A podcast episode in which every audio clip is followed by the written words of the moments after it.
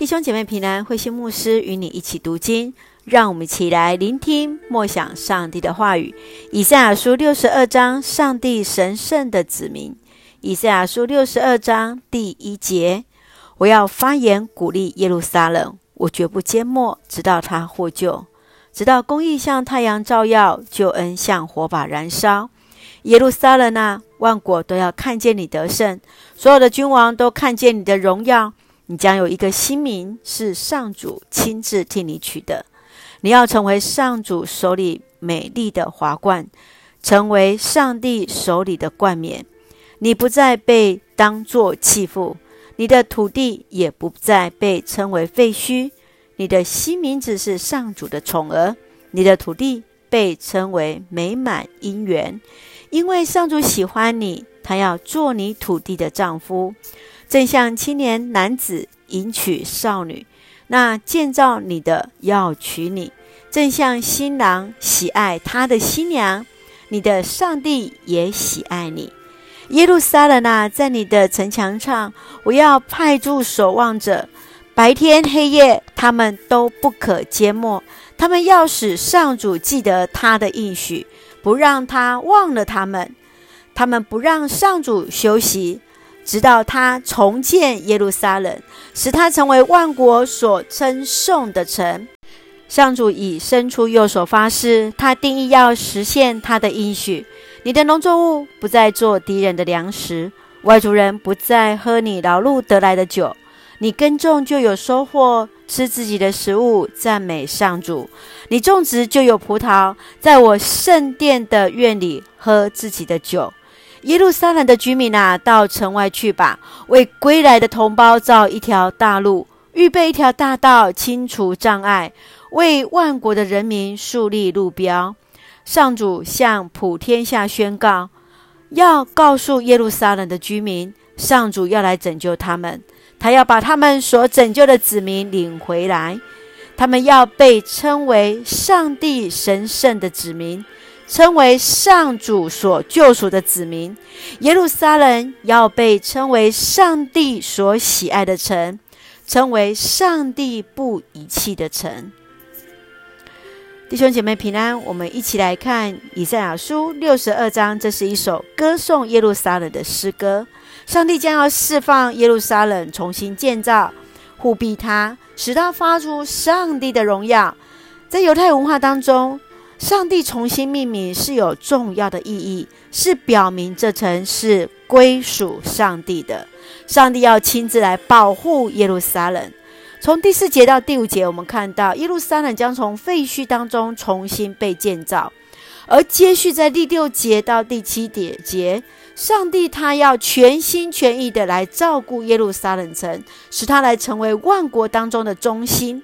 而最后，在第八节到第十二节，上帝许诺这城是平安神圣的城，而不再受到异族的统治。让我们一起来看这段经文，一起来思想。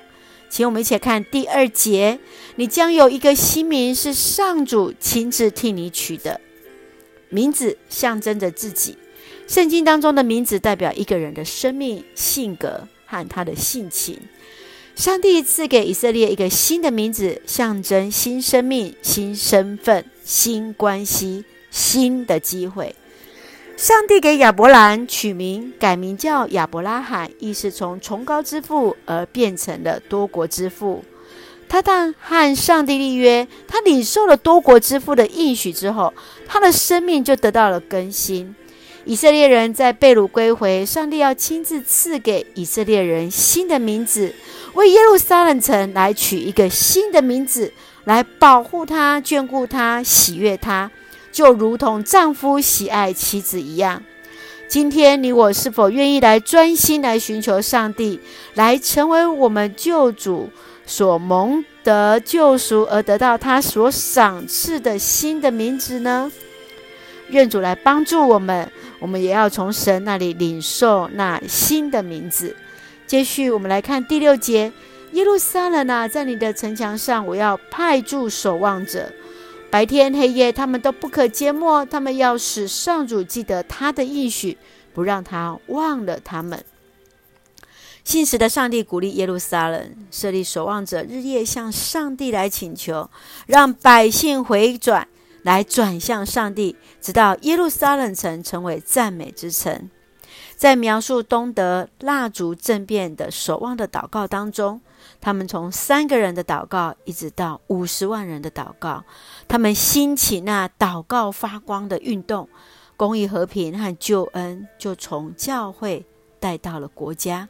列国也在这当中看见上帝的大能与荣耀。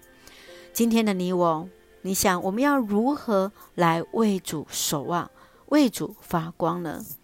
让我们一起来看第十二节，来成为我们的祝福跟金句。他们要被称为上帝神圣的子民，称为上主所救赎的子民。耶路撒冷要被称为上帝所喜爱的城，称为上帝不遗弃的城。是的，愿主来恩待我们。我们要被称为上帝神圣的子民，我们要被称为上主所救赎的子民。让我们一起用这段经文来作为我们的祷告。亲爱的天父上帝，谢谢你赐给我们美好的一天，赐下新生命的主。你记得我们每一个人的名字，让我们用你的眼光来看自己，活出那生命的意义。你是我们的保护者，是我们在危难当中及时的帮助。求你保守我们的居住地，使台湾承受成为那受祝福的国家。恩待保守我们的弟兄姐妹身体健壮，灵魂兴盛，也在接受疫苗当中一切平安，赐下平安喜乐，在我们所爱的台湾、我们的教会、我们的国家。感谢祷告，奉靠主耶稣圣名求，阿门。